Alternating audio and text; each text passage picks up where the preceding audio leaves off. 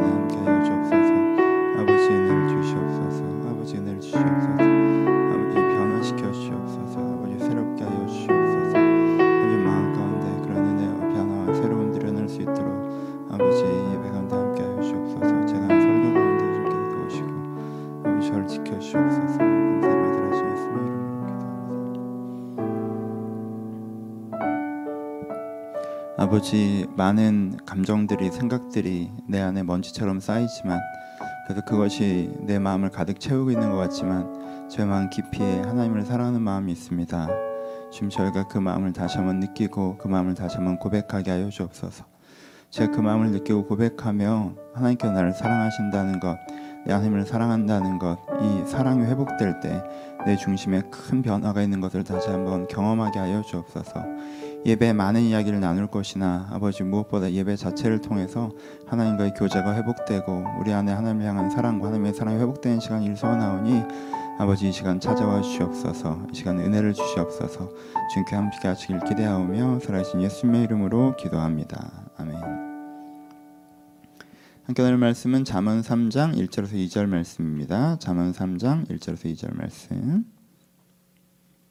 제가 봉독해 드립니다 내 아들아 나의 법을 잊어버리지 말고 내 마음으로 나의 명령을 지켜라. 그리하면 그것이 내가 장수하여 많은 해를 누리게 하며 평강을 더하게 하리라. 아멘. 안녕하세요.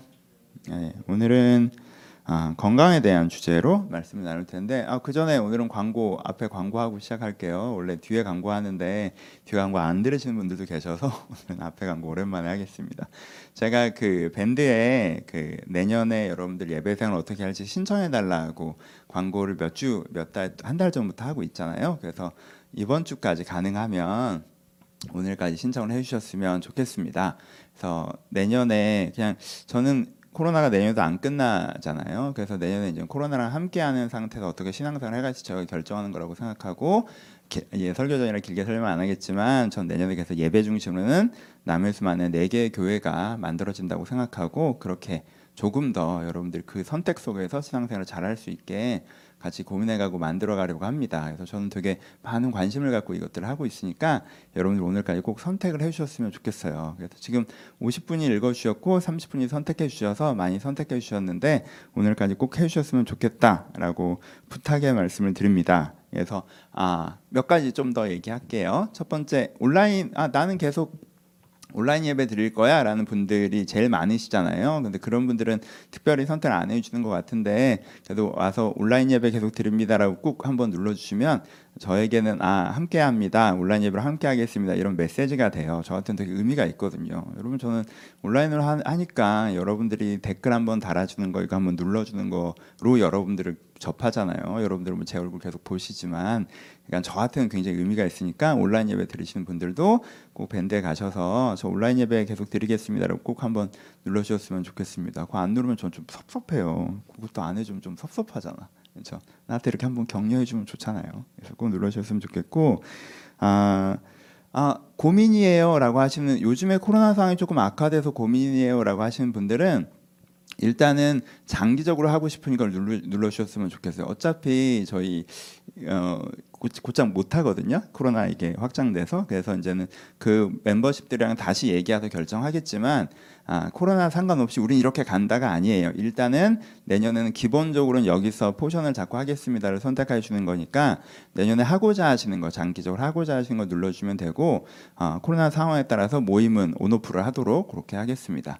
아 그리고 한 번 선택으로 1년을 가는 건 진짜 아니고요. 그래서 두세 달에 한 번 정도 다시 한번 여러분들이 선택할 수 있는 기회를 드릴 거예요. 그러니까는 요번 텀에 어떻게 하실지 생각하고 선택해 주시면 될 것 같습니다.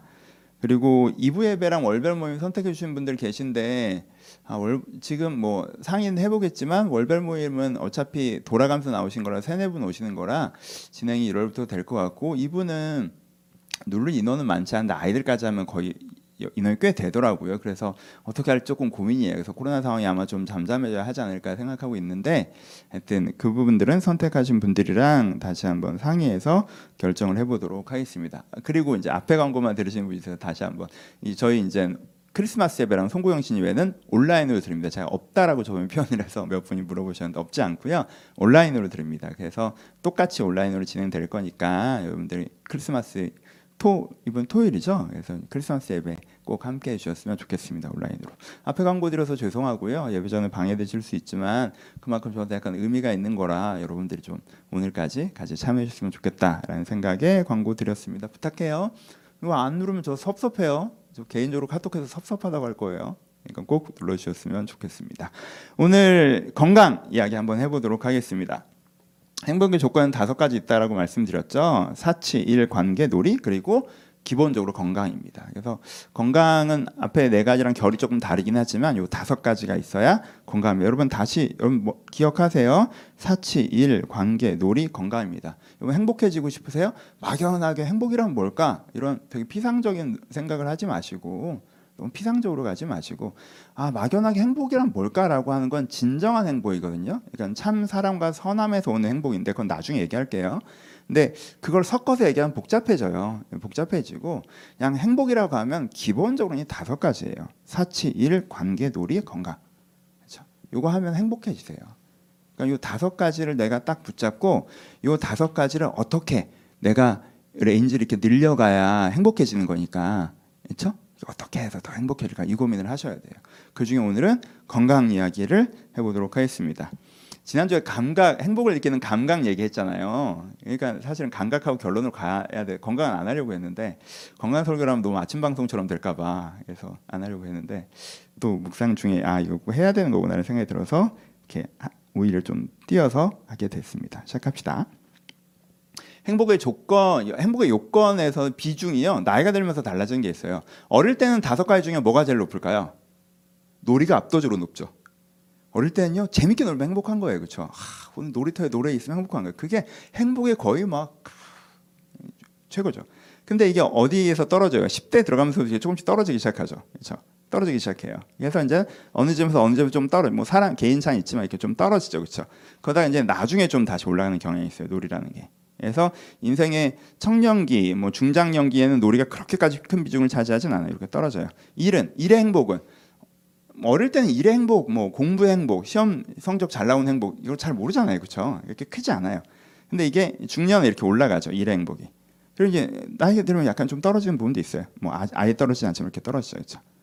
그래서 다섯 가지 중에 이렇게 쭉 이렇게 가는 것도 있는데 사실은 어느 정도는 계속 이렇게 사람마다 차이도 있지만 이렇게 선을 그어요. 관계 행복도 사실 어릴 때가 사실 되게 커요. 어릴 때가 크고 그래서 부모님이랑 관계가 좋은 게 되게 중요하고 그리고 청소년기가 되게 중요하고 그 이유는 사실 그거보다 조금 떨어지고 뭐 나중에 좀 올라간다고 하는 사람도 있고 더 떨어지는 사람도 있고 개인차가 좀 있고요. 이렇게 이제 이렇게 있단 말이에요. 그러니까 내가 내 나이 때에 내 지금의 다섯 가지 중에 비중이란 게 있잖아요. 근데 건강은 어떨까요? 건강은 기본값으로 기본적으로 평범한 경우를 얘기할게요. 그래서 건강 기본값으로 갖고 태어나기 때문에 사실 어릴 때는 그렇게 큰 조건을 생각 안 하는데 여러분 저희 젊은 교회 아닌 거 아시죠? 저희 이제 30대 후반, 40대 초반이 주력이에요. 그러니까는 이때부터 건강에 대한 중요도가 폭발적으로 늘어나기 시작해서 노년도 이게 제일 중요합니다, 사실. 행복에서요 건강이 차지하는 비중이 압도적으로 높아져요, 노년기에. 그렇죠? 그러니까 여러분들이 지금부터 관, 관심을 가지셔야 돼요, 이렇게 건강. 건강이 여러분들 행복에 너무너무 중요합니다. 건강해야 행복하죠. 건강은 행복의 기반이에요. 그렇죠. 좋은 집에 사는데 아파. 얼마나 행복하겠어요, 여러분. 집집집 하시는데 좋은 집에 사는데 아프면 뭐 어떡할 건데. 여러분 좋은 집에 사는 것보다요 좋은 몸에 사는 게 훨씬 더 중요합니다. 제가 이거 많이 얘기하잖아요. 좋은 집에 사는 것보다 좋은 몸에 사는 게 훨씬 더 중요합니다. 여러분 내가 좋은 일을 하고 내가 관계가 조, 내가 좋은 사람들과 원하던 일을 하면 행복 최고. 근데 아파. 근데 아파. 원하던 직장이야. 아파.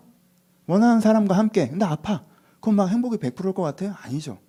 그걸 잘 누리지도 못하고요. 그걸 잘 지키지도 못해요. 아픈데 일을 어떻게 할 거야? 아프면 막 짜증이 치솟아있는데 관계를 잘 가꿀 수 있을까요? 쉽지 않죠, 그렇죠? 아프면 쉽지가 않아요, 그게. 여러분 사치와 놀이 아파. 여행 갔는데 아파. 와, 비싼 옷 입었는데 아파. 얼마나 행복할까? 그렇게까지 행복하지 않아요, 여러분. 그러니까요, 이게 건강이라는 게 행복의 기본값이기 때문에 우리가 갖고 있을 때는 별 생각 없지만 이게 조금이라도 이게 위- 문제가 생기기 시작하잖아요. 그럼 우리 우리 행복을 치명적으로 흔들어요. 그래서 건강해야 행복한 부분이 있어요. 그러니까 이게 너무 너무 중요하다는 걸 여러분들이 생각하셔야 됩니다. 건강은 행복의 기본값이에요. 성경에서 이것들을 얘기합니다. 제가 여러 군데를 읽어드릴 거예요. 잠언 3장 1절 2절이죠. 오늘 읽은 본문 말씀이에요. 내 아들아 나의 법을 잊어버리지 말고 내 마음으로 나의 명령을 지키라. 그리하면 그것이 내가 장수하여 많은 해를 누리게 하며라고 얘기해요. 보세요. 이게 뭐랑 연결시켜요 지금? 하나님의 법을 지키는 그렇죠? 하나님의 법과 명령을 따라가면 네가 장수할 거야 이렇게 얘기해요. 여러분 여기서 장수가 그냥 수명 자체가 긴 걸 계속 아픈데 안 죽어 이걸 얘기하는 거겠어요? 아니죠. 건강의 결과로서의 장수예요. 무병장수. 건강하다 보니까 오래 사는 걸 얘기하는 거예요. 옛날에 장수를 얘기하면. 그러니까는 어떤 면에서는 이제는 용어를 그냥 그렇게 바, 그 큐티적으로 바꾸면 네가 나의 법을 지키고 나의 명령을 잘 지키면 내가 건강하게 해줄게 이런 식으로 얘기하세요. 건강을 하나님의 하나님의 신앙의 선물처럼 얘기한단 말이에요. 그렇죠? 그 다음에 잠언 3장 15절 17절에서 뭐라고 얘기하셨냐면요. 지혜는 진주보다 귀하니 내가 사모하는 모든 것으로도 이에 비교할 수 없도다. 그의 오른손에는 장수가 있고 지혜는 진주보다 귀하다. 네가 지혜롭게 살잖아. 그러면 네가 오른손에 뭘 딱 주게 되는 줄 알아? 건강을 주게 될 거야. 이렇게 얘기해요. 그럼 반대로 얘기하면 뭐예요? 네가 지혜롭지 않잖아. 그럼 너 아마 건강을 잃어버릴 걸 이 얘기잖아요. 여러분 건강을요 지혜의 열매로 얘기해요 성경이 지혜의 열매 그렇죠? 얼마나 중요하게 얘기합니까? 그 다음에 여호와를 경외하면 장수하느니라. 잠언 10장 27절은 아, 이렇게, 이렇게 심플하게 얘기해요. 여호와를 경외하면 장수하느니라. 장수 건강한 신앙의 선물로 얘기하고 있다니까요. 그 다음에 전도서 8장 13절 악인이 잘 되지 못하며 장수하지 못하고 그 날은 그림자와 같을 것이다. 간- 반대로 선과 악을 뭐랑 연결해요? 장수랑 연결해요. 건강이랑 연결한다고. 그러니까는 반대로 표현하면요. 장수를 선함의 결과로 표현하는 부분이 있어요. 그렇죠? 그러니까 성경에서 장수를 어떻게 건강을 어떻게 다루고 있느냐? 하면요. 이 잠언과 전도서 하는 표현들을 보면요. 성경에서 이 자- 건강을 다루는 게 선함의 결과라고 얘기하고요. 신앙의 축복이라고 얘기하고요. 지혜의 열매라고 얘기합니다, 여러분. 그렇죠? 굉장히 소중하게 얘기하고 굉장히 긍정적으로 얘기하죠. 여러분 오해하지 마실 거. 어, 내가 하는 느낌이랑은 뭔가 좀 다른데 원래 기독교 신앙은 신앙을 위해서 뭐 목숨을 던지고 뭐 이런 거 아닌가? 뭐 건강 이런 거보다 여기서 되게 큰 오해가 있죠. 그건 뭐에 대한 거예요? 그거는 흑백에 대한 거예요? 아니요 우선순위에 대한 거죠. 우리가 사람과, 사랑과 선함을 위해서 행복을 포기할 때가 있잖아요. 이게 우선순위 3번, 4번이니까. 우리가 사랑과 선함을 위해서 행복을 포기할 때가 있어요. 그 포기한 행복 중에 돈을 포기할 때도 있고 건강을 포기할 때도 있죠. 이런 비교치를 얘기할 때 하나님께서 뭐라고 하시는 거예요? 야, 너 지금 사랑과 선함이 있는데 돈을 더 붙잡아? 야, 부자는 천국에 들어가기 어려워. 막 이런 얘기 하시는 거죠. 돈이 나쁘다는 게 아니라. 그렇죠? 그래서 이걸 얘기할 때 내가 사랑과 선함을 위해서 생명도 바칠 수 있습니다. 이렇게 얘기하는 거죠. 건강 포기할 수 있어요라고 얘기하는 거죠. 그렇죠? 그건 우선순위에 대한 거지 선악에 대한 게 아니고 흑백에 대한 게 아니라고요. 그렇죠? 사랑과 선함은 좋은 거고 건강은 나쁜 거고 돈은 나쁜 거고 이런 게 아니잖아요. 여러분들 이번에 제일 고치셔야 되는 게 이 행복에 대한 개념 문제잖아요. 우선순위 개념. 행복을 나쁜 걸로 얘기하는 거, 행복을 하나님이 싫어하는 걸로 얘기하는 거. 성경에서 이걸 우선순위의 문제로 설명하는 걸 흑백의 논리로 이해해서 이거를 되게 이렇게 배타시하거나 별거 아닌 것처럼 치부하는 거. 이거에서 벗어나셔야 된다고 얘기했죠. 그렇죠? 그러니까는 그거는 아니에요. 물론 이게 더 중요하죠. 그런 얘기를 하시는 건 신약에 많이 나와 있지만 내가 주를 위해 생명을 바치고 뭐 건강 건강 따위 뭐 저- 이게 훨씬 중요하니까. 그렇죠? 이런 게 있지만 그건 우선순위가 충돌할 때 얘기고 일상 상황에서는 일상 상황에서는 어떻게? 일상 상황에서 일상 상황에서 건강은 뭐예요? 건강 자체로만 얘기하면 지혜의 열매이고 신앙의 축복이고 선함의 결과죠.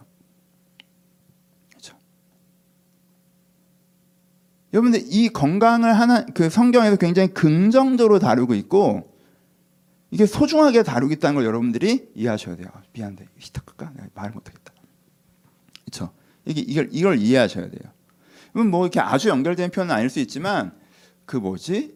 디모데서를 가시면 바울이 디모데에게 네가 자주 나는 병을 위해서 포도주를 좀 마셔 와인을 좀 마셔 이렇게 얘기하는 부분이 있죠. 그때 디모데는 이게 우선순위 문제라고 생각하고 아 내가 신앙의 모범을 보여야 되기 때문에 아 내가 와인을 좀 마시면 혈액순환이 좋아서 내 건강이 좀 좋아지는 부분이 있는데 내가 좀 그렇게 되더라도 안 마시고 아 나는 그냥 이렇게 그렇게 할 거야 이게 우선순위니까라고 얘기하거든요. 그렇게 생각하고 와인을 안 마셨던 거예요. 모범을 보이려고. 그러니까 바울이 그게 우선순위 문제니? 거기는 그렇게까지 우선순위 문제를 둘 건 아닌 것 같은데 거기서 네 건강을 더 챙겨 그냥 와인을 마셔. 얘가 왜 이렇게 빡빡해? 이렇게 얘기하는 거잖아요, 그렇죠? 포인트를 아시겠어요?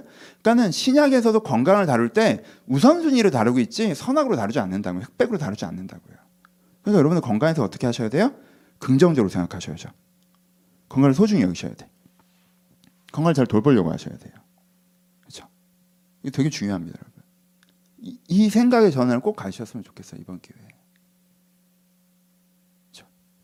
건강을 중요하고 진지하게 접근해야 됩니다. 일반적인 얘기 하나 하고 신앙적인 얘기를 오늘 제일 중요한 얘기들을 이제 지금부터 할 건데 그러면은 건강은 뭐예요? 건강 건강의 조건은 무엇이에요? 건강하려면 다섯 가지가 필요해요. 첫 번째 타고나야 돼요.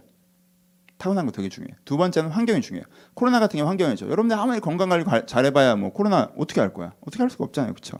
그건 환경이에요. 세 번째부터는 뭐예요? 세 번째, 네 번째, 다섯 번째는 뭐예요? 먹는 것, 움직이는 것, 쉬는 것이요. 건강은 다섯 가지예요. 타고나는 거. 두 번째, 건강을 유지할 수 있는 좋은 환경. 세 번째, 네 번째, 다섯 가지 먹는 것, 움직이는 것, 쉬는 것. 이 다섯 가지가 여러분들 건강을 만들어요, 그렇죠? 근데 앞에 두 개는 우리 손에 달려 있지 않죠. 뒤에 세 개는 우리 손에 달려 있죠. 그럼 우리는 어디에 집중해야 돼요? 일단은 뒤에 세 개에 집중해야죠. 그러니까 어떻게 하셔야 돼요? 좋은 것 드셔야죠. 좋은 것 드십니까? 안 먹고 많이 먹고 몸에 해로운 거 먹고 옛날에 제가 이런 얘기 한 적이 있는데 공장에서 나오는 건 사람 먹는 거 아니라고 그렇죠? 과자 같은 거 몸에 별로 안 좋은 거 많은데 라면 같은 거 그렇죠? 그거는 되게 어쩌다가 먹어야죠. 자주 먹으면 안 되죠. 그렇죠? 공장에서 나오는 거 지금 사람이 좋은 거 뭐 얼마나 있습니까? 그렇죠? 여러분들 안 먹고 많이 먹고 그렇죠? 몸에 안 좋은 거 먹고 그러면 안 되고요. 어떻게 하셔야 돼요? 몸에 좋은 것을 정량적으로 적당한 시간에 드셔야죠. 그렇죠? 그게 건강에 좋아요. 그 얘기 길게 해 아침 방송이잖아요. 그렇죠? 무슨 얘기인지 알죠? 두 번째. 여러분 건강하려면 뭐 해야 돼요? 적절하게 움직이셔야 되죠. 운동하셔야 되고요. 자세를 바르게 하셔야 되고요. 과도한 움직임을 삼가하셔야죠. 과도한 노동을 삼가하셔야죠. 그래야 건강하죠. 돈이 좀 된다고 해도 여러분들 여러분들 건강을 해칠 만큼 움직이시면 안 돼요. 그건 나중에 오히려 돈 안 돼요. 그렇죠? 과도한 노동을 삼가하셔야 돼요. 그리고 운동하셔야 돼요. 자세를 바르게 하셔야 돼요. 내가 잘 움직여야 건강합니다. 그렇죠? 세 번째, 잘 쉬어야죠. 몸이 쉬어야 됩니다. 여러분 잘 자는 게 굉장히 포함되겠죠? 낮에 활동을 하셨으면 저녁에 쉬셔야 돼요. 잘 쉬셔야 돼요. 그렇죠? 몸이 쉬어야 돼요. 잘 자는 거 필요해요. 그 다음에 마음이 쉬어야죠. 왜요? 몸은 마음을 담는 그릇이라 스트레스가 건강에 굉장히 안 좋습니다. 그렇죠? 스트레스가 건강에 굉장히 해로워요. 스트레스는요 나쁜 음식만큼 실제 몸에 해롭습니다. 왜? 스트레스는 마음에 안 좋은데 몸은 마음과 연결되기 때문에 마음이 계속 안 좋으면 몸도 안 좋아지거든. 그렇죠? 그러니까 어셔야 어떻게 하셔야 돼요? 건강 관리 굉장히 중요한 부분 중에 하나가 뭐예요? 여러분들 마음을 쉬게 하는 거예요. 그렇죠? 마음 쉴 곳을 만드시고 거기 가서 쉬셔야 돼요. 운동하듯이 좋은 거 먹듯이 아무리 좋은 거 먹고 아무리 운동 열심히 해도요 마음에 쉴 곳을 만들어 두지 않는 사람은요 건강하기 어렵습니다. 그렇죠? 그러니까 이 세 가지를 하셔야 돼요. 잘 먹고 잘 움직이고 잘 쉬고 어떻게 무엇부터 시작하셔야 됩니까? 여러분 지금 현재 여러분 상태부터 파악하세요. 여러분 어떻게 먹고 계십니까? 이번 주에 뭐 드셨어요? 여러분 어떻게 움직이고 계십니까? 이번 주에 얼마나 움직이셨어요? 어떻게 움직이셨어요? 여러분 이번 주에 어떻게 쉬셨습니까? 아, 모르겠는데요. 그냥 뭐뭐 그냥 대충 먹고 뭐 먹게 되면 먹고 안 먹으면 말고 먹고 싶으면 먹고 그냥 입에 달고 살고 그냥 움직일 일 없고 아 스트레스 때문에 잠도 못 자고 그럼 건강하겠어요? 올해는 괜찮고 내년도 괜찮겠지만 5년 뒤엔 괜찮을까? 10년 뒤엔 괜찮을까? 여러분 그때 여러분들 제일 큰 숙제가 될 수 있어요. 여러분 이제 그렇게 자신할 나이가 아니야. 그러시면 안 돼요. 아셔야 돼요. 내가 지금 뭘 먹고 있는지. 체중 관리 하셔야죠. 아셔야 돼요. 내가 지금 얼마나 움직이고 있는지. 아셔야 돼요. 내가 어떻게 쉬고 있는지, 얼마만큼 쉬고 있는지, 잘 쉬고 있는지. 내 현재 상태를 파악하시고요. 계획을 세우셔야 돼요. 계획을. 내가 어떻게 먹을 식단 계획도 어느 정도 세우셔야 되고요. 운동 계획도 어느 정도 세우셔야 되고요. 여러분들의 쉼의 계획도 어느 정도 세우셔야 돼요. 여러분들 마음이 안 쉬고 있으면 건강은 절대 좋아지지 않아요. 쉼의 계획을 세우셔야 돼요. 내가 어떻게 해야 마음에 쉬는지 이 계획을 세우셔야 돼요. 계획을 세우려고 했더니 잘 모르겠죠. 아, 그걸 배워가셔야 돼요, 여러분. 여기 성실하셔야 됩니다. 여기 성실하셔야 돼요. 내가 어떻게 식단을 맨 처음엔 짜고요. 식단 처음에 짜면요. 내가 할 수 없는 식단을 짜요. 근데 그렇게 잘 안 되더라고. 그럼 재료를 버리게 돼. 그럼 그 다음에는 내가 할 수 있는 방법들을 찾아가는 거예요. 내가 오래 먹을 수 있고, 내가 이렇게는 식단 관리를 할 수 있더라. 내가 저렇게는 못 하겠고, 요렇게는 할 수 있더라. 그걸 찾아가야 된단 말이에요. 그렇죠? 식단부터 하셔야 돼요. 식단이 제일 쉬운 거니까 어떤 면에서. 그 다음에 운동도 찾아가셔야 돼요. 이렇게 운동은 못 하겠더라. 근데 요렇게는 하겠더라고 찾아가셔야 돼요. 내가 이렇게는 안 쉬어지더라. 이렇게는 못 쉬겠더라. 상황에서. 근데 요렇게는 쉬어지고 내 상황에서 요렇게는 쉴 수 있겠더라. 찾아가셔야 돼요. 여기에 성실하셔야 돼요. 여러분. 그래야 건강할 수 있어요. 이렇게 성실하게 찾아가신 다음에 여러분들이 그거에 대해서는 결정하고 이 세 가지를 지켜가셔야 돼요. 여러분들 자신을 위해서. 그렇죠? 그래서 잘 먹고 잘 움직이고 잘 쉬려고 하셔야 돼요. 이게 되게 중요합니다, 여러분. 그렇죠? 이해되시죠? 여기, 여기 자세한 얘기는 아침 방송이에요. 여러분 유튜브에 얼마든지 나와 있고 여러분 책에도 나와 있고 뭐 정보량은 많으니까 그 정보의 바다를 헤매고 다니시면 나도 잘 모르잖아. 그쪽은 내가 전문가 아니잖아. 정보의 바다를 헤매고 다니시면 여러분들이 맞는 걸 찾아가세요. 그렇죠? 성경에서 건강을 우선순위의 문제로 얘기하지 나쁜 거나 무의미한 걸 얘기하지 않습니다. 중요하고 소중한 걸로 얘기해요. 이걸 잘 다뤄가셔야 돼요. 이 잘 다뤄가는 건 내가 할 수 있는 영역은 세 가지예요. 그러니까 이 세 가지 중에서 현재 여러분들 어떻게 하고 있는지 파악하시고 어떻게 해야 되는지 계획하시고 실천하셔야 돼요. 그렇죠? 이걸 짜세요. 이걸 짜신 다음에 그 다음에 어떻게 하시냐 되면요. 이 영역을 가지고 기도하세요. 여러분 이게 지금 제가 제일 이번에 강조하는 거죠. 이번 설교에서 제일 강조하는 것 중에 하나는 이게 우선순위 문제라는 거. 두 번째는 뭐예요? 제가 제일 하고 싶어하는 얘기는 여러분들의 행복의 영역으로 하나님을 초대하라는 거죠, 그렇죠? 여러분들이 어떻게 해요? 행복은 별로 안 중요한 거야. 신앙적으로 안 중요한 거야. 별거 아니야. 라고 한다면 여러분들이 신앙에 맞게 선함과 사랑으로 삽니까? 아니죠. 별로 안 중요한 거라고 해놓은 다음에 하나님이랑 상관없는 거라 해놓은 다음에 여러분들 관심단 다 거기가 있죠. 하나님을 여기서 배제해 놓은 다음에 나는 글로 들어가요. 그러니까 하나님과 여러분 인생에 상관이 없어지겠지. 여러분들 관심은 사치, 놀이, 일, 관계, 건강 여기에 다 쏠려 있으면서 그게 또 별거 아니라고 규정하잖아. 하나님과 상관없는 거라고. 그러니까 하나님과 여러분들이 상관없어지는 거예요. 여러분 이게 사탄의 술책입니다. 나 이런 표현 별로 안 좋아하지만 뭐 과격하게 표현합시다. 아니에요. 제가 아이를 사랑하죠. 아이 영혼을 사랑해요. 제가 아이 인생에 제일 중요하게 생각하는 건, 아이 인생에 제일 중요하게 생각하는 건, 이 아이 영혼이 구원받는 거예요. 이 아이 인생에 의미있게 사는 거예요. 그런데요, 제가 제 아이에 되게 큰 관심을 갖는 것 중에 하나가, 야채를 먹었으면 좋겠어요. 제가 장이 좀 안 좋아서, 아, 야채를 먹었으면 좋겠는데. 부모가 그래요. 하나님이 여러분들 영혼권에 가장 큰 관심을 갖고 계세요. 여러분 인생에 의미 있게 살길 바라세요. 근데 하나님은 또 여러분들이 야채를 좀 먹었으면 좋겠어요. 진심으로 그 야채를. 아, 내가 얘한테 건강의 기본값을 줬는데 얘가 관리를 안 해서 아, 얘 그럼 건강 안 좋아지면 얘 나중에 아유, 얘 되게 힘들어 할 텐데 아, 얘 야채를 좀 먹었으면 좋겠는데. 그럼 그렇잖아요.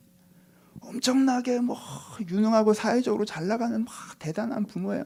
근데 아기가 요만한 아기를 갖고 이 이유식을 갖고 아 이걸 어떻게 먹일까 이 고민을 하잖아요. 왜 하나님이 그 고민을 안 할 거라고 생각하십니까? 왜 하나님이 여러분들 건강에 관심이 없을 거라고 생각하세요? 하나님 여러분들 건강에 관심 있으세요. 하나님 여러분들이 건강하기를 바라세요. 그러니까 그 부분으로 하나님을 초대하세요.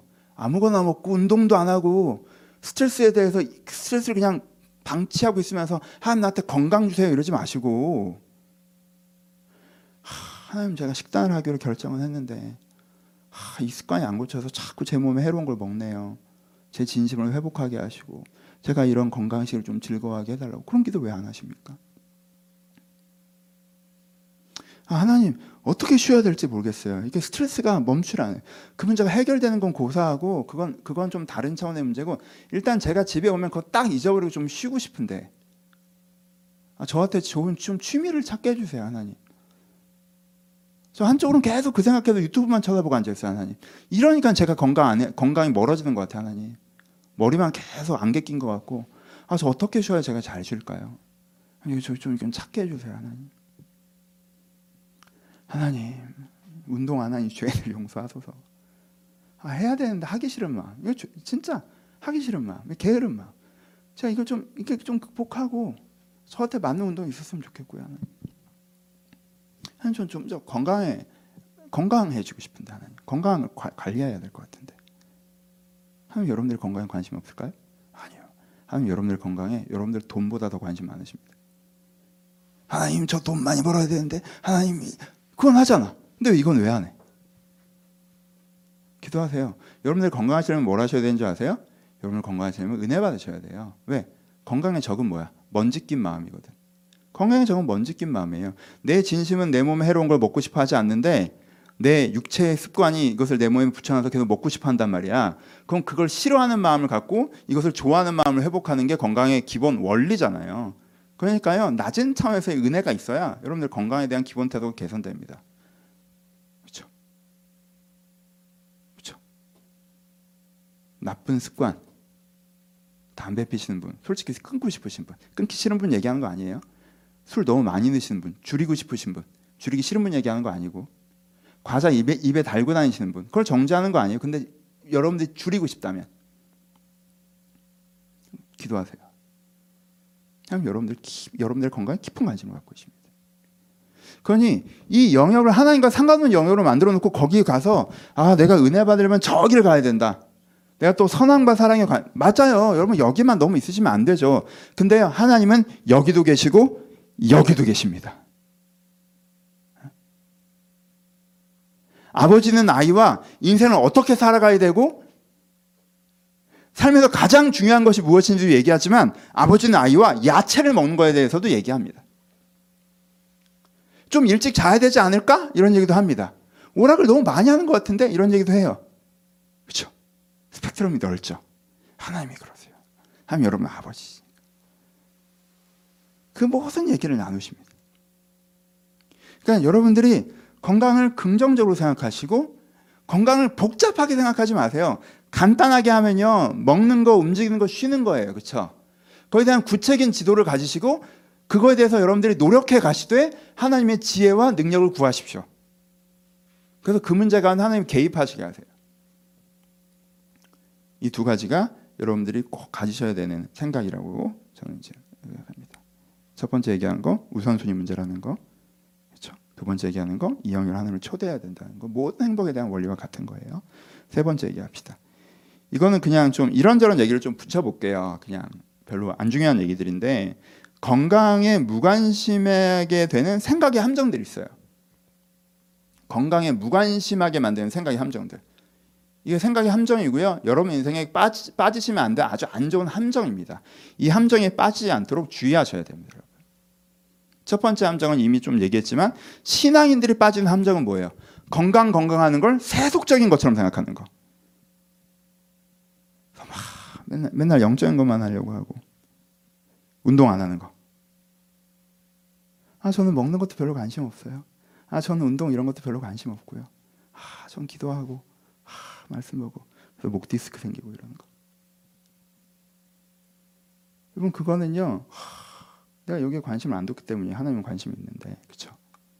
신앙인들 중에 이런 표현이 없, 있었어요. 옛날에 제가 옛날에 썩어 없어질 몸뭐 이런 거 주를 위해 쓰자 뭐 이런 거. 아니 지금 살아 있고 잘하고 있는 몸이죠, 그렇죠? 관리해야 되는 몸이에요. 죽은 다음에 썩기 시작하는 거고 지금은 아니잖아요, 그렇죠? 지금 아니잖아요. 그러니까 어떻게 하셔야 돼요? 지금은 잘 관리할 생각을 하셔야 돼요. 성경 전체가 성경을 긍정적으로 얘기하는데 왜 여러분들이 아, 성경 전체가 건강을 긍정적으로 얘기하는데 심지어 하나님의 신앙의 축복이라고까지 얘기하는데 왜 우리 우리가 그- 그걸 대해서 시니컬하게 얘기합니까? 잠언이 그렇게 얘기하지 않고 전도서가 그렇게 얘기하지 않는데 왜 그걸 별거 아니라는 식으로 얘기해요? 절대 이러지 마세요. 이거는요 여러분들의 해- 생각의 함정이에요. 여러분들 건강을 무관심하게 만드는 이 논리는 저는 사탄의 논리라고 표현합시다. 의인적으로 표현할 때 여기 빠지지 마세요, 여러분. 그렇지 않아요. 얼마나 중요한 건데. 그 다음에 일반적으로 아, 건강 관리 잘해야지. 아, 목사님 저 오래 살 생각 없어요. 오래 살려고 관리하는 게 아니에요. 건강에 살려고 관리하는 거지. 오래 살려고 관리하는 게 아니에요. 오래 사는 것도 포함되죠. 하지만 기본적으로는요 건강에 살려고 하는 거예요. 그리고 여러분들 오래 살 생각 없다고 하는 말은 여러분들 할 수 있는 권, 권리가 없는 말이에요. 그 60대 70대 돼서 하십시오. 여러분 오래 사는 게 뭔지도 모르는 사람이니까 함부로 얘기하지 마세요. 함부로 얘기하지 마시고, 응? 함부로 얘기하지 마시고 일단은 지금 내일 안 죽으려고 하는 게 아니라 건강하려고 하는 거잖아요. 그러니까 그 말의 뉘앙스, 아 저 오래 살 생각 없어요. 그래서 제가 몸을 함부로 써도 괜찮아요. 저는 몸을 함부로 쓰면요, 아 나는 어우 난 100살까지 사는 거 좀 무서운데 나는 몸을 함부로 써서 70살까지 건강히 살다가 딱 하나님 나라 갈까요? 그렇게 돼요? 아니죠. 몸을 함부로 쓰면 40살부터 골골골골 하면서 이제 가는 거지. 그러니까 여러분 그 말에 이, 이 말도 안 되는 이 말에 장난에 속지 마세요. 절대 건강 관리하려고 그럴 때 난 오래 살 생각 없다. 뭐 썩어 없어지면 이런 식의 용어를 쓰시면 안 돼요. 그건 전 그 용어가 악하다고 생각하고요. 잘못됐다고 생각하고요. 사탄의 속임수라고까지 말하고 싶습니다. 지금 절대 그 용어의 함정에 빠지지 마세요. 세 번째, 아 목사님 전 원래 건강하게 태어나서요. 아 목사님 저는 원래 되게 몸이 안 좋게 태어났어요. 큐티적으로 달란트 비율을 가져옵시다. 이건 여러분 몸이 건강하게 태어나셨잖아요. 그럼 하나님께 여러분들 주신 은사예요. 그열 달란트 주신 거죠. 스무 달란트 만드세요. 스무 달란트 만들면 여러분 인생에 뭔가 해나가는데 그게 큰, 영, 큰 은사가 될 거예요. 그렇죠? 아마 여러분들에게 건강을 주시고 다른 거 뭔가 안 주신 게 있을 거예요. 사람마다 은사를 주시니까. 그렇죠? 그러니까 여러분들이 주신 은사를 최대화하세요. 열 달란트 받으셨어요? 스무 달란트 만드십시오. 왜열 달란트 줬는데 몸을 함부로 굴리면서 열 달란트 줬는데 일곱 달란트로 만들고 다섯 달란트로 만들고 세 달란트로 만듭니까? 아무거나 먹고 운동도 안 하고 막 몸에 나쁜 거 막 먹고. 아, 그래서 저는 원래 건강하게 태어나서 건강 체질이라. 그러지 마세요. 열 달란트를 주셨으면 스무 달란트를 만드셔야죠. 한 달란트 주셨어요? 억울해요? 남들은 다섯 달란트, 열 달란트 받아서 난한 달란트밖에 안, 안 받았어요? 난 건강하지 않게 태어났어요? 그래서 땅에 묻어두시겠습니까? 아니죠. 어떻게 해서든 두 달란트를 만들어야죠. 어떻게 해서든. 왜 두 달란트를 만들어야 내가 편하잖아. 내가 행복이잖아. 내 행복이잖아. 여러분 행복에 대해서 진지하라고 하셨죠. 내 행복에 진지한 사람들은요. 다른 사람과 비교하느라 자기 행복의 기회를 낭비하지 않습니다. 어? 우리 집에 불이 났어. 어? 쟤네 집은 불이 안 나는데 왜 우리 집에 불이 났어? 이 불 내가 낸 것도 아니고 제가 냈는데 왜 내가 꺼야 돼? 자기 집에 불 났는데 이러고 있는 사람이 어디 있어요? 일단 끄는 거지. 그게 진지한 거예요. 어? 쟤네 안 나는데 우리 집에 났으니까 나 이건 이건 나 평, 평등에 어긋난 것 같아. 나 안 끌래. 이건 내 책임이 아니야. 이런 사람이 어디 있습니까? 그런 사람은 자기 인생이 진지하지 않은 거지. 내 집인데. 내 집이잖아요. 내 몸이고. 그럼 일단 내가 불을 꺼야죠. 한 달란트 받고 태어나셨어요? 두 달란트 만드세요. 쟤는 태어날 때부터 다섯 달란트였어요. 태어날 때는 열 달란트였어요. 물론 여러분들이 아득바득 노력해도 여러분들은 두 달란트밖에 안 될 거예요. 쟤랑은 훨씬 더 몸이 안 좋은 상태로 살아가시겠죠. 골골하고 사실 거예요. 하지만 여러분 한 달란트일 때보다는 두 배 좋은 삶을 사실 거예요. 그게 중요한 거예요. 비교하지 마세요. 원래라고 생각하지 마세요. 원래에서부터 갖고 나가는 거예요. 그래서 아 저는 원래 저는 원래라고 하지 마시고 여러분 건강을 잘 가꾸셨으면 좋겠습니다. 어떤 분들은 늦었다고 하시고 어떤 분들은 내일부터 한다고 하세요. 늦었다고 할 때 기준이 뭡니까? 20대 전성기 몸매로 돌아갈 수 없다는 건가요? 그건 늦었죠, 당연히. 여러분 건강의 라인이란 게 있죠. 20대 중반까지 이렇게 몸이 쫙 성장하다가 그 다음부터 이렇게 천천히 하강하는 구성이죠, 그렇죠? 일로는 못 돌아가요, 당연히. 그리고 돌아가는 게 목적도 아니고. 근데 내가 이렇게 천천히 하강하지만 관리를 하면 어떻게 돼요? 관리하면 여기서부터 이렇게 올라가면서 하강하죠, 그렇죠? 하강하는 게 뭐 칠판 있으면 좋겠다. 이렇게 그려졌다면 그 위에 이렇게 그려지는 거란 말이야. 내가 같은 라인을 그리지만 내 위치에서부터 5점 정도 올라가서 그림이 그려지는 거라고요. 그러니까 늦은 건 절대 없어요. 늦은 건 없다고. 왜? 내가 오늘부터 시작하면 지금보다 나아질 수 있기 때문에 늦었다는 건 이상한 기준이에요. 기준이 뭔데? 젊을 때로 돌아가고 싶으세요? 그건 늦은 게 아니라 그건 안 되는 거고. 그건 원래 누구든 안 되는 거고. 지금보다 나아질 수 있기 때문에 늦은 건 없어요. 내일부터 한다? 여러분 계속 하강하죠. 이 지점에서 내일은 이만큼 내려갈 거예요. 왜 내려가서 시작을 합니까? 오늘부터 시작하면 여기서부터 올라갈 수 있는데. 그렇죠? 그럼 내일부터 한다는 것도 말이 안 돼요. 지금부터 하셔야 돼요. 건강에 대해서 얘기할 때 자꾸 건강을 과거에 대한 이슈와 미래에 대한 이슈로 넘기려고 하는 건 게으름의 소산입니다. 왜? 오늘 내서부터 빼내는 거죠. 아, 늦었어요. 과거 이슈. 아, 내일부터 할래요. 미래 이슈. 그럼 오늘에 나는 안 해도 되잖아. 그렇죠? 그 사람은 계속 안 합니다. 그 사람 은 계속 안 해요. 이 생각의 함정에 빠지지 않으세요. 건강은 오늘에 대한 얘기를 하는 건데 여러분들이 이 건강에 대한 이슈를 시간대로 옮기려고 하는 모든 시도가 사실은 얄팍한 논리 장난이에요. 그거 하지 마세요, 여러분. 그거 생각의 함정입니다. 오늘의 이슈인데 건강 무조건 오늘의 이슈인데 왜 그걸 어제 이슈로 만들려고 하십니까? 왜 내일의 이슈로 만들려고 하세요? 그럼 그냥 안 하겠다는 얘기 하기 싫으니까 그 마음속에 있는 건 게으름 뿐입니다. 그 게으름을 논리로 포장해서 이렇게 밀어내는 거예요. 내일 진짜 할까요? 아니요.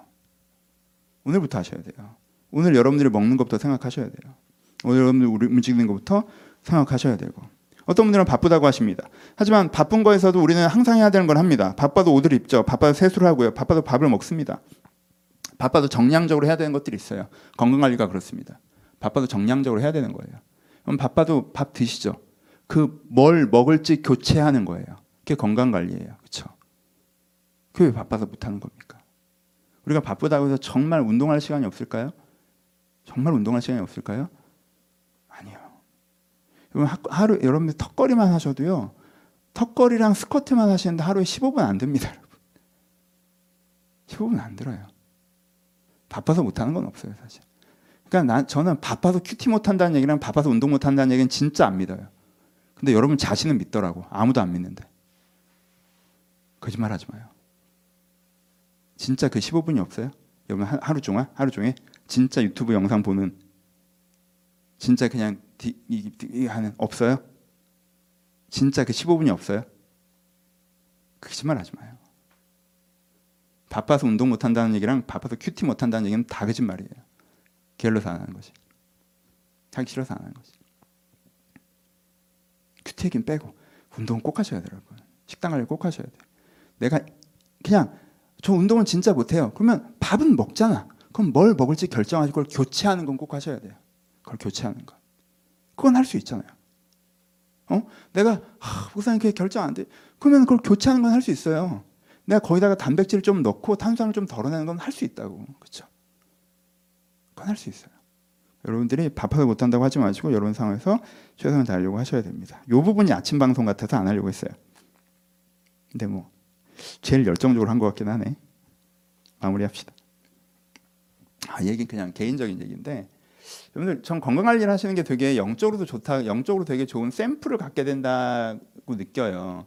이건 건강 관리하는 사람은요 눈에 보이는 몸이잖아요. 눈에 보이는 자기 몸인데 아, 몸 상태가 안 좋아졌어요. 체중이 불었어.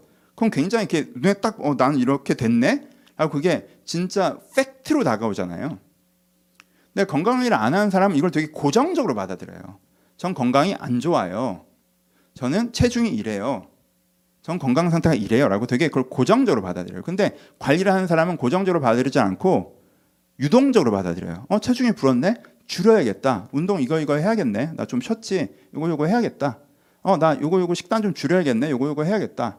한 2kg 빼려면 이거 이거 하면 이렇게 이렇게 되겠지 뭐. 그러니까 현재 자기 안 좋아진 상태를 자기 자신으로 생각 안 하고요. 나빠진 상태로 생각하고 얼마든지 바꿀 수 있다고 생각해요. 뭘? 공급을 바꾸는 걸 통해서 먹는 거, 움직이는 거, 쉬는 걸 바꾸는 걸 통해서 자기를 바꿀 수 있다고 생각하거든요. 여러분 이 생각의 전환이 너무 너무 중요한 이 생각의 전환이요 신앙에서 너무 너무 중요하거든요. 이게 운동으로 자기를 그렇게 유동적으로 생각하는 사람은요 내면에 대해서도요 내적 상태가 안 좋아요. 우울해요. 뭐 분노가 가득해요. 내가 세속적 사고방식에 빠졌어요. 안 좋은 걸 막 욕망해요. 내가 상태가 안 좋아. 그럼 어? 나 상태 안 좋네? 그치. 내가 요즘에 아무거나 처먹었지 진짜. 말씀도 안 읽고 기도도 안 하고 맨날 세속적인 거에 빠져 있으니까 내 상태가 이렇지. 나 요즘에 좀 금식해야겠네 금식. 영적 금식. 그래서 나 좀 이렇게 미디어 좀 끊고 나 말씀량 좀 늘리고 나 이게 교회 신앙적 교제도 좀 늘리고 이렇게 좀 해야겠다. 그래야지 내 컨디션이 좋아지지. 이렇게 자기를 유동적으로 받을 수 있어요. 이게 엄청나게 큰 전환이에요, 여러분. 여러분 눈에 보이는 몸에 대해서 유동적 시선을 갖지 못하는 사람이 보이지 않는 자기 영혼에 대해서 유동적 시선을 갖는다는 게 되게 생각보다 어려워요. 그렇죠? 물론 영적으로 체험한 사람은 그런 걸 갖지만 그러니까 저는요 이 여러분들이 육적으로 이걸 하는 게 여러분들이 영과 육을 바라보는데 좋은 시각의 변화라고 생각하거든요. 자기 자신을 유동적으로 바라보는 거. 여러분들은 존재지만 여러분들의 존재라고 하는 건 흐름이잖아요 현상적으로는. 여러분들의 변하지 않는 내면의 존재는 영혼밖에 없고 나머지 여러분들의 존재라고 하는 건 흐름이라고요. 실존이 아니라. 그냥 그걸 느끼게 해요 건강관리가. 그래서 한번 꼭 해보셨으면 좋겠어요. 그리고 그걸 영적으로 응용하셨으면 좋겠어요. 하여튼 뭐 마무리합시다. 결론. 건강 설교를 하면서도 이렇게 길게 했어? 참. 아까 아침 방송 내용 때문에 그래요. 여러분 이전 아 다섯 가지 다 했어요. 저 이 얘기 되게 이 설교 되게 즐거웠어요. 다섯 가지 얘기 제가 하고 싶었던 얘기도 하거든요. 근데 이걸 설교로 다루기에 좀 주제가 너무 가벼워서 오랫동안 안 다뤘었는데 어, 좀 되게 즐거웠어요. 여러분들의 마음 가운데 오래 남아 있었으면 좋겠어요. 여러분, 저는 여러분들이 더 행복해졌으면 좋겠어요. 저는 이게 하나님의 마음이라고 생각합니다. 하나님이 여러분들이 더 행복해지길 바란다고 저는 생각해요. 그렇죠? 하나님 여러분들 불행하길 바라시겠어요? 여러분들의 행복만 고집하다가 선함과 사랑이라는 걸 더 중요한 거, 이 참 행복이라고 표현하는 그거를 잃어버리지 않기 바라시지만 그런 것들도 그것들도 가진 상태에서 여러분들이 행복하길 하나님이 바라세요. 그럼 여러분 이 다섯 가지에 대한 깊은 관심에서 떠나지 마십시오. 그에 대한 관심을 가지세요. 많은 분들이 행복, 행복, 행복, 행복하면서도 막상 자기가 행복하지 않은 방향으로 움직여요. 자기를 불행하게 하는 방향으로 움직입니다. 얼마나 이상한 것입니까? 여러분들 지금 여러분들 행복하게 하는 방향으로 움직입니까? 불행하게 하는 방향으로 움직입니까? 자기가 자기를 불행하게 하는 방향으로 움직이면서 아, 나는 행복해지고 싶은데 진지하지 않아요. 여러분 행복을 소중히 여기시고요. 여러분들 더 행복하게 하는 방향으로 움직이세요. 돈을 모으세요. 좋은 거 드시고요. 잘 쉬시고요. 운동을 하세요. 좋은 관계를 갖고 나가는 관계법을 배우시고요. 일의 기회를 찾으시고요. 노세요. 여러분들 행복하게 하셔야 돼요. 근데 그거에 대해서 내가 그냥 상황에서 최선의 최대치를 찾고 한 계단씩 좀더 행복해질 수 있도록 그렇죠. 이렇게 만들어 가셔야 돼요. 그 중에 건강. 저는 오늘 제목을요 건강이 건강 관리가 행복을 위한 우리의 기도라고 표현했어요. 행복을 위한 우리의 기도. 전 건강 관리가 이 부분에서 참 되게 여러분들 행복을 추구하는데 건강 관리가 너무너무 중요하다고 생각합니다. 영적으로도. 왜요? 다섯 가지 중에 상당 부분은요, 우리가 노력한다고 어떻게 안 되는 부분이 많아요. 관계 행복 어떻게 할 건데? 어떻게 할 거야? 관계 나 혼자 해? 일, 어떻게 할 거야? 사회적 구조라는 게 돌아가는데, 그 단기간에 잘 안 된단 말이야. 어떻게 할 거야? 저 여러분 손에 안 담겨 있는 게 많단 말이에요, 그건. 근데요, 먹고 움직이는 건 최소한 여러분 손에 거의 100% 담겨 있어요. 먹고 움직이고 쉬는 것까지 여러분 손에 거의 담겨 있어요. 보세요. 보세요. 행복해지려면 다섯 과목이 있어요. 다섯 과목 중에 네 과목은 내 마음대로 잘 안 되는 거예요. 한 과목은 나한테 전적으로 달려 있어요. 근데 이 과목을 열심히 안 해요. 그러면서 하나님한테 나머지 네 과목 어떻게 해달라고 해요. 이 말에 무게가 있어? 하나님 저 너무 행복해지고 싶어요 하나님. 왜 저를 행복하게 안 하세요? 하나님 저를 좀 행복하게 해주세요. 그러면서 아무거나 먹어. 운동도 안 해. 쉬지도 않고. 하나님이 보시기에 이 말에 무게가 있을까? 여러분 내가 할 수 있는 건 최선을 다해서 하는 상태에서 하나님, 제가 행복해지고 싶고요. 행복해지려고 제가 할 수 있는 건 정말 최선을 다하고 있어요. 근데 제가 이거 할 수 없는 것들을 하나님 좀 임재하셨으면 좋겠어요. 라고 해야 말에 무게라는 게 생기지 않을까? 얘한테 건강 줬는데 관리 안 해. 건강 줬더니 뭐, 관리 안 해. 막 살아, 그냥. 아유, 저게 건강하지는 않았으면 덜, 덜 저랬을 텐데. 막 살아. 돈 줄까? 건강도 관리하는 애한테 돈을 준다고? 기회 줄까? 사람 줄까? 건강도 관리 안 하는 애가 관계는 관리를 할까? 돈은 관리를 제대로 할까? 건강도 그렇게 함부로 대하는 애가 다른 사람 상처나 주지 않을까? 그 돈 갖고 자기 영혼과 타인을 해롭게 하지는 않을까? 주는 사람 입장에서, 주는 분 입장에서 걱정이 안 되시겠어요? 아버지가 애한테 뭘 주면서 항상 걱정이 돼요. 배달 음식 시켜주면서도 걱정이 된다고. 아, 얘 너무 자주 시켜 먹는 거 아닌가? 이 장에 안 좋은데, 이거. 아, 이하나. 배달 음식 너무 자주 먹는 것 같아. 장에 안 좋을 것 같아. 아, 얘, 얘한테, 아, 이거 최신, 이게 아이패드, 뭐 스마트폰, 이게 컴퓨터, 이거 사주는 게 맞나? 어? 얘가 이렇게 관리 잘 못하면 얘한테 더 해로울 텐데? 육신의 부모가 육신의 아이한테 뭘 줄 때도 아 이거에 고민이 되는데 고민이 되는데. 여러분 뭘 줄 때 어느 지점에서 제일 마음이 편해지는지 아세요? 어 애가 알아서 하네. 애가 알아서 하네. 지가 알아서 어 좀 안 좋을 것 같으면 배, 자, 자기가 속, 속이 좀 안 좋을 그다음 배달 음식 조정하네. 알아서 하잖아요? 그럼 그냥 시켜려고 그러면 그냥 아무 생각 없이 시켜줘요. 내가 고민할 필요 없어. 왜 지가 알아서 하니까 어? 좋은 컴퓨터 사줬는데 지가 알아서 하네. 딱 할 만큼 하고 끄더라. 그럼 그 다음에 뭐 패드 사달라 뭐 살라고 해도 뭐 아무 거 없어. 내가 돈이 없는 게 아니니까. 왜 해? 네가 알아서 하는데 뭐. 나 알아서 안 하면 그때부터 머리가 복잡해져. 여러분 알아서 하세요. 여러분들이 알아서 하, 고자 하는 거, 여러분들이 알아서 하고자 하는 걸 건강관리로 보이세요. 그 여러분 행복을 향한 전 기도라고 생각해요. 이건 하면서 내 손에 달려 있는 건 하면서 하나님 제가 더 행복해지고 싶어요. 그래서 제가 할 수 있는 건 할게요. 근데 하나님 제가 할 수 없는 게 많잖아요. 관계에 대해서나 다른 거에도 하나님 할 수 없는 게 많잖아요. 하나님 저 그것도 해주셨으면 좋겠어요. 하고 여러분들 건강 관리하면서 여러분들 말에 무게를 만드세요. 여러분 거기에 진지하다는 거, 여러분 그걸 관리할 만한 사람이라는 걸 여러분들의 그 행동으로 보이세요. 왜? 먹는 거, 움직이는 건 거의 100% 여러분들의 손에 달려 있으니까. 그것도 안 하면서 행복? 그건 무게가 없으니까. 그래서요, 참 여러분들이 좀 그런 마음으로 했으면 좋겠어요. 그런 마음으로. 하나님, 제가 다섯 가지 행복 중에 네 가지가 좀 부족한데 요 한 가지는 그래도 내가 할 수 있으니까 요거 하면서 하나님께 기도하고 간구합니다라는 내 행동이 하나님을 향한 어떤 간구가 되는 마음 마음으로 한번 운동해 보셨으면 좋겠어요. 이건 관리를 좀 해내시면서 다른 거에 대해서 기도할 하나님 제가 이건 할 수 있는 이건 제가 하나님 저 이거 해달라. 대화 그럼 부드럽잖아. 자연스럽고. 그렇게 여러분들이 조금 더 행복한 사람이 되었으면 좋겠습니다. 먹는 것, 움직이는 것, 쉬는 것에 깊은 관심을 가지십시오. 오늘 설교가 끝나고 적어 보세요. 여러분들 어떻게 살고 있는지. 그리고 이렇게 살 때 여러분들 5년도 10년도 건강 고민하세요. 그리고 계획을 세우세요. 그리고 기도하세요. 막연하게 건강하게 해주세요 이렇게 기도하지 마시고 먹는 것과 움직이는 것과 쉬는 것에 지엽적인 부분들의 지혜와 기회를 달라고 기도하세요. 그렇게 하나님과 함께 해보세요. 하나님이 여러분들의 트레이너가 되주실 겁니다. 건강 관리사가 되주실 거예요. 여러분의 마음과 행동을 지켜 주실 거예요. 그래서 여러분들 더 건강해 주실 거예요.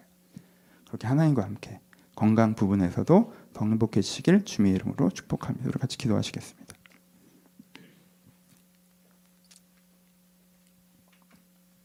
여러분, 여러분들이 고민하는 어떤 영역에서 하나님이 배제되어 있는 부분이 있다면 전 그건 뭔가 잘못됐다고 생각해요. 여러분들, 여러분들이 죄에 대해서 생각하실 때도 그 부분에 하나님을 초대하셔야 됩니다. 그렇죠? 여러분들 삶을 살아가는 행복의 영역에서는 당연히 초대하셔야죠. 여러분들 재정 문제, 여러분들 기회의 문제, 그렇죠? 여러분들 건강의 문제, 하나님을 초대하셨으면 좋겠어요. 물론 건강 문제 오늘 그 얘기는 안 했지만 건강 문제가 고민이 많으시고 저도 기도하고 있고 여러분들 기도하고 있는데 잘 안 풀리는 때도 많죠. 몸이 특별히 안 좋으신 분들. 저도 그것 때문에 마음 상할 때가 많아요. 이렇게 기도했는데 이렇게 안 들어주시나? 이분에게 좀 건강을 주셨으면 좋겠는데 참 그때 좀 힘들 때도 있고 좀 원망스러울 때도 있어요. 저도 그래요. 예, 그런 감정을 이번 주 느끼고 왔고 그런 것들이 있어요. 그럼에도 불구하고 다시 한번 믿음을 가지고 하나님을 나의 그 문제로 초대했으면 좋겠습니다. 여러분들의 행복의 문제로 하나님을 초대했으면 좋겠습니다. 건강에 좀 고민하지 않으셨다면 하나님 이 부분 하나님을 초대합니다. 건강에 여러분들 할 건 하고 있는데 정말 문제가 있다면 하나님 이 부분에 좀 함께 해주세요. 건강이 아니라 다른 행복의 영역에 하나님을 초대해야 되는 부분이 있다면 여러분 하나님을 초대하시고 여러분들 기도 제목들을 강구하시면서 우리 같이 기도하도록 하겠습니다. 기도하겠습니다. 하나님 아버지 주님 저희들도 행복하게 하시길 바랍니다. 주님 저희들 더 행복하게 하시길 바랍니다. 아버지 주님 저를 더 행복하게 하시길 바랍니다. 주님 저희들 더 행복하게 하시길 바랍니다. 아버지 주님께서 저희들 더 행복하게 주셨으면 좋겠습니다. 아버지 저희들이 아주 특별하고 악하고 되게 부정적으로 사치스럽고 이런 것들을 원하는 것이 아니라 정말 하나님께서 허락하신 그런 행복을 바라고 가고 있습니다. 아버지 자녀의 복을 바라는 자들이 있습니다. 주님 행복하게 하여 주시옵소서. 아버지 가정의 복을 바라는 자들이 있습니다. 주님 행복하게 하여 주옵소서. 이제 건강을 바라는 자들이 있습니다. 주님 행복하게 하여 주옵소서. 필요한 물질이 있어 간구하는 사람들이 있습니다. 주님 행복하게 하여 주옵소서. 아버지 삶에서 하나님께 허락하신 즐거움을 누리고자 합니다. 희락을 구합니다. 아버지 행복하게 하여 주옵소서. 아버지 이들도 행복하게 하시길 바랍니다. 아버지 이들 행복의 이슈로 하나님을 초대하게 하시고 여기서 한 걸음씩 걸어가게 하여 주옵소서. 오늘보다 내일 조금 더 행복해질 수 있도록 오늘보다 내일 조금 더 행복해질 수 있도록 이들이 한 걸음씩 걸어가게 하여 주옵소서. 이들이 한 걸음씩 걸어가게 하여 주옵소서. 이들이 한 걸음씩 걸어가게 하여 주옵소서. 아, 그래서 그렇게 꾸준히 저희가 계단을 오를 때, 저희가 꾸준히 그렇게 행복의 계단을 오를 때, 저희가 또 오피에 도달하는 것을 경험하게 하여 주옵소서. 아버지 저희가 더 행복해지는 것을 경험하게 하여 주옵소서. 아버지 저희가 한 걸음씩 한 걸음씩 한 걸음씩 꾸준히 행복의 계단을 올라가기를 원하오니 아버지 저희 손을 붙잡고 이끌어 주셔서 이들과 하나님께 필요한 축복들을 허락하시며 하나님 은혜들을 허락하여 주옵소서. 아버지 이 문제 가운데 개입하여 주옵소서. 아버지 이 문제 가운데 개입하여 주옵소서. 이 문제 가운데 찾아와 주옵소서. 하나님 없는 영으로 남아있지 않게 하시고 하나님과 함께한 영으로 될 수 있도록 저절을 돌보시긴다 하여 주옵소서. 아버지 주여 저를 도우시옵소서. 주님 저를 도우시옵소서. 주님 저를 도와주옵소서. 아버지 저를 도와주옵소서. 주님 저를 도와주옵소서. 하나님 아버지 저희 성도님 한 분 한 분들이 행복의 계단을 오르기를 소원합니다. 지금보다 조금 더, 지금보다 조금 더 한 계단씩, 한 계단씩 행복의 계단을 올라가기를 소원합니다. 난 행복하지 않다고 그냥 그 자리에 포기하고 주저앉아 있는 사람이 아무, 아무도 없게 하시고 지금보다 더 조금 행복해지기 위해서 조금 노력하는 사람들이 되게 하시고 그 계단을 올라가는 사람들이 되게 하여 주시옵소서. 그럴 때 우리가 어떤 높이에 도달할 것을 신뢰하고 확신하오니 지금보다 훨씬 더 행복해질 것을 기대하오니 이 계단 앞에 포기 하는 사람이 없도록 주여 이 계단 앞에 오르기로 결단한 사람이 될 수 있도록 한 사람 한 사람한테 도전하시고 은혜를 주시옵소서. 그리고 주님 제가 그 계단을 오르기 어려울 때가 있사오니 저의 손을 붙잡아 주고 이들과 함께 올라 주시옵소서. 주님께 필요한 지혜도 주시고 은혜도 주시고 힘도 주셔서 아버지 주여 그 하나님께서 원하시는 그곳까지 하나님께서 기대하신 그곳까지 갈 수 있도록 이들의 행복까지 이룰 수 있도록 아버지 함께하여 주옵소서. 아버지 제가 노력할 수 없는 건강의 문제, 타고난 문제, 환경의 문제, 아버지 지금 아픈 숙제를 가지고 기도하는 많은 분들이 계십니다. 그분들에게는 이런 설교가 오히려 무례할 것 같은데 주님. 아버지 내가 어찌할 바 어떻게 할 수 없는 건강의 문제를 가지고 하나님 앞에 기도한 자들의 기도에 주님께서 귀 기울여 주시옵소서. 오랫동안 기도하느라 지쳐있는 자들 가운데 주님께 위로하여 주시옵소서. 건강의 문제를 가지고 고민하는 자들 가운데 주님께 찾아와 주옵소서. 아버지 어느 때까지입니까? 주님 어느 때까지입니까? 이제 어느 때까지 이것을 그저 두시겠습니까? 주님께 찾아오셔서 주님의 손을 얹으시고 치유하여 주옵소서. 예수님께서 신앙의 병자들을 많이 고치셨는데 저들의 몸이 아픔을 주님께서 무엇보다 안타까워지고 헤아려 주신 분이 하나님의 마음이라는 걸 저희가 예수 그리스도를 통해서 알고 있는데 아버지 지금 저희 성도들 중에 병약한 자들이 있다면 이 설교를 듣는 중에 병약한 자들이 있다면 주님께서 손을 얹으시고 치료하여 주옵소서 주님께 은혜 주를 구하오며 이제 우리 주 예수 그리스도의 은혜와 하나님 아버지의 사랑하심과 성령님의 교통하심이 지금도 주님을 사모하는 모든 자들 가운데 이제부터 영원토록 함께 있을지어다 아멘.